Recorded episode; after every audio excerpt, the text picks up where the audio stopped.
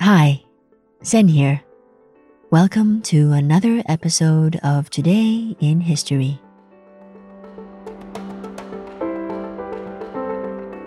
Fights for independence and for gay rights, as well as the creation of Turkey, all coming up in today's episode. You're going to hear three historical events from this day in the past. Try listening to them twice through.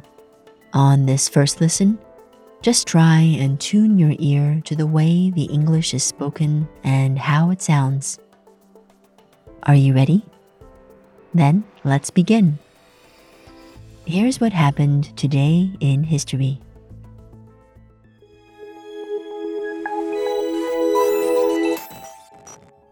July twenty-fourth, seventeen eighty-three marks the birth of Venezuelan military and political leader Simón Bolívar. At the start of the nineteenth century, he was crucial in gaining the independence of what is now Venezuela, Colombia, Ecuador, Peru, Panama, and Bolivia from Spanish rule.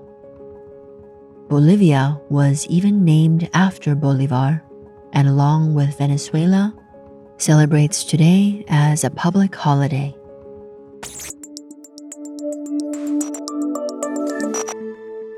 On the same day in nineteen twenty-three, the Treaty of Lausanne, the last treaty of World War One, was signed in Switzerland. It replaced the nineteen twenty Treaty of Sèvres and drew up the boundaries of modern-day Turkey following the breakup of the Ottoman Empire.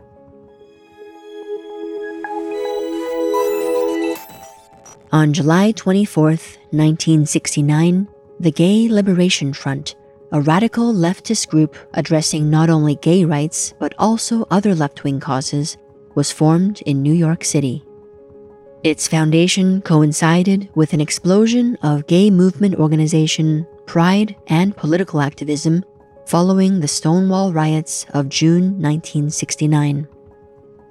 Over the next few years, dozens of local Gay Liberation Front chapters formed across the U S and further abroad. Although the organization had folded by the nineteen eighties, it paved the way for the modern fight for L G B T Q I A plus rights.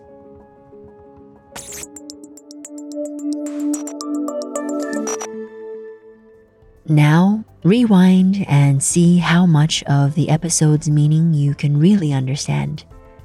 Remember, you can listen as many times as you like. You'll probably notice that you understand new things each time.